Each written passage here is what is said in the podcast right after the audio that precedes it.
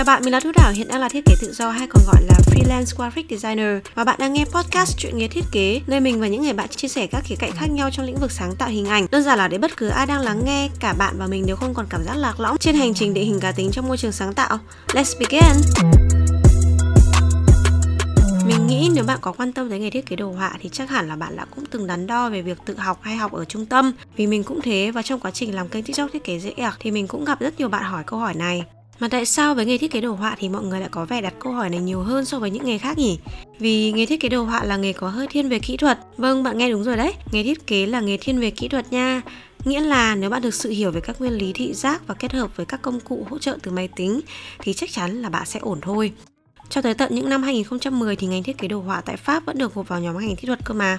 Một nhà thiết kế giống với một kỹ sư là ở cách họ tuân thủ sự tỉ mẩn, không đơn thuần là phải để ý tới màu sắc hay phong cách thiết kế mà còn phải đảm bảo các chi tiết phức tạp phục vụ cho chức năng của sản phẩm để đáp ứng mục tiêu của dự án hay đề bài đã đưa ra.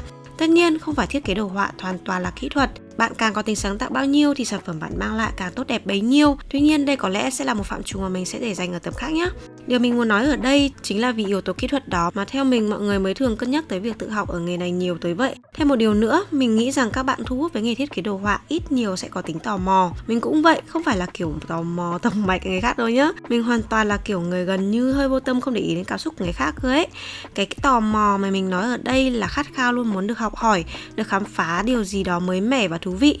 Kiểu như mở một phần mềm hoàn toàn mới lạ như Photoshop ra và loanh quanh khám phá các công cụ trong đó, xem làm thế nào để tạo ra được một bức ảnh đẹp như cái mình vừa nhìn thấy trên Pinterest chẳng hạn.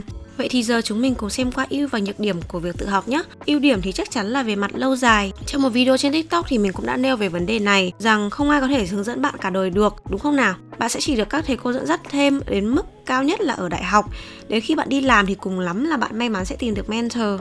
Sau đó bạn sẽ phải tự bươn thôi. Nên nếu bạn có phương pháp tự học và tự học càng sớm càng tốt thì bạn sẽ có sự chủ động trong việc tìm tòi kiến thức và luôn biết cách phát triển bản thân hơn nữa.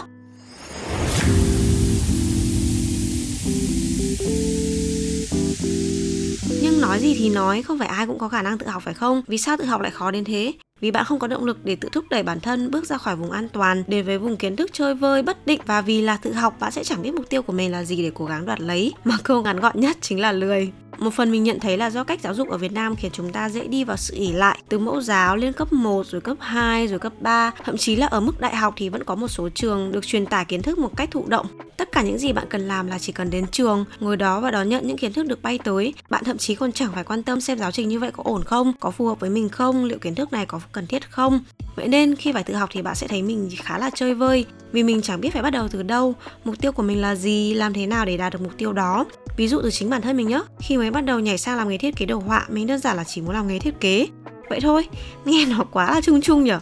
Giờ thì mình đã biết cách đặt mục tiêu hơn. Ví dụ như mình muốn làm thiết kế đồ họa Thì mình cần tìm hiểu xem nghề này sẽ hay phải dùng dụng công cụ gì Phần mềm gì, cần kỹ năng gì. Sau khi mình biết phần lớn trên thị trường thì mọi người sẽ dùng Photoshop và Illustrator nhiều. Vậy thì mình sẽ tập trung vào học công cụ. Lúc mới đầu khi mở công cụ ra thì khá là ngợp Kiểu chân tay thấy thừa tại không biết ấn gì làm gì ở đâu luôn ấy. Xong rồi mình cứ xem tutorial trên YouTube rồi làm theo. Cái quan trọng là phải luyện được tư duy không sợ hỏng máy nhá. Chứ tính tò mò hay mò mẫn tẩy mẩn thì mình có thừa. Chính vì thế mà bây giờ khi bạn nào hỏi mình về một một công cụ gì đó thì mình hoàn toàn theo dõi xem bạn ấy sẽ làm gì trước, chứ không có hướng dẫn luôn. Đừng có lo là hỏng máy, đừng sợ sai. Cùng lắm là cài đặt lại phần mềm thôi mà.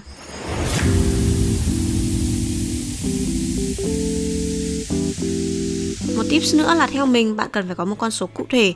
Mục tiêu của bạn cần một cái vạch đích để bạn có thể xuất phát và nhìn thấy tiến độ. Giống như kiểu bạn tự đặt deadline cho bản thân mình vậy á. Đây chính là sự kỷ luật trong sáng tạo mà mình muốn nói ở tập trước. Ví dụ, bạn đặt mục tiêu từ giờ tới cuối năm sẽ thành thạo được 20 công cụ phổ biến trong Photoshop. Cuối tháng này thì phải thiết kế được 5 cái poster chẳng hạn. Như vậy thì bạn sẽ cảm thấy vượt qua được các mục tiêu dễ dàng hơn. Và sau mỗi lần hoàn thành mục tiêu thì bạn cũng thấy sự tiến bộ của bản thân.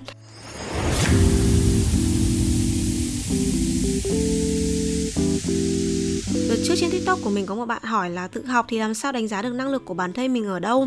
Mình thấy câu hỏi này rất là hay và mình cứ lưu lại để khi nào đó sẽ trả lời. Nhưng mình chợt nhận ra là mình cũng không có câu trả lời cho câu này.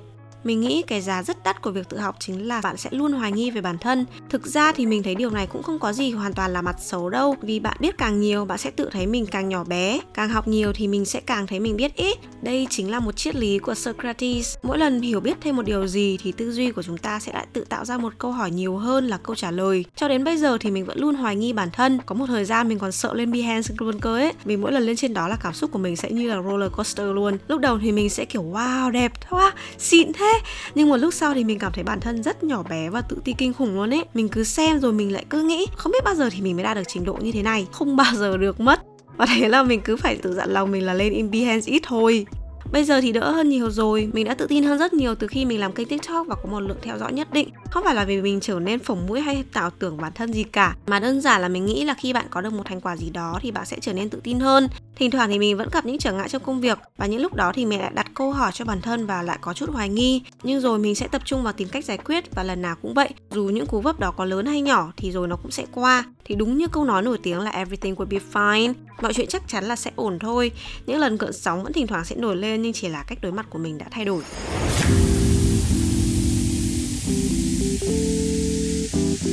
Có một tips này mà mình nghĩ là có thể sẽ hiệu quả với nhiều bạn đó là bạn hãy chọn cho mình một hình tượng để theo dõi, một ai đó để làm tấm gương noi theo anh sếp của mình hiện tại thì từng có chia sẻ rằng trong mọi buổi phỏng vấn anh sẽ đều hỏi ứng viên về role model, hình tượng của bạn ứng viên đó là ai. Vì như vậy anh sẽ hiểu được phần nào về mục tiêu mà bạn đó đang hướng tới, từ đó nhìn nhận được định hướng của bạn ấy có phù hợp với vị trí phỏng vấn hay không. Mình thấy điều này khá là thú vị có điều là lúc khi nghe anh chia sẻ thì mình cũng nhớ là anh đã hỏi mình câu đó và mình đã trả lời là mình không có role model nào hiện tại. Thế có chết không cơ chứ? May mà vẫn được nhận. Mình có hỏi là nếu ứng viên trả lời rằng bạn ấy không có role model nào thì sao? Thì anh trả lời rằng, thế có nghĩa là bạn ấy đang bị mông lung, không có định hướng hay chưa hiểu được bản thân mình muốn gì. Khá là đúng đấy chứ nhưng tập trước thì mình có chia sẻ về Vajram Kato và dự án Bogasm của anh đã từng ảnh hưởng đến mình khi mới làm thiết kế. Mình cũng đã từng bắt chiếc anh và cũng làm một poster mỗi ngày. Sau đó, theo năm tháng thì role model của mình cũng thay đổi rất nhiều tùy vào định hướng và mình đặt ra cho bản thân vì sao hiện tại mình không có role model thì vì mình đang muốn trải nghiệm và thử thách bản thân ở một vị trí công việc khá là khác với những gì mình đang làm trước đây. Nếu vượt qua được thử thách tự đặt ra này thì mình có một thử thách khác đang chờ, nên là mình đang ở vậy trạng thái không ổn định lắm ấy các bạn. Hay còn gọi là tâm tính thất thường trái nắng trở trời lắm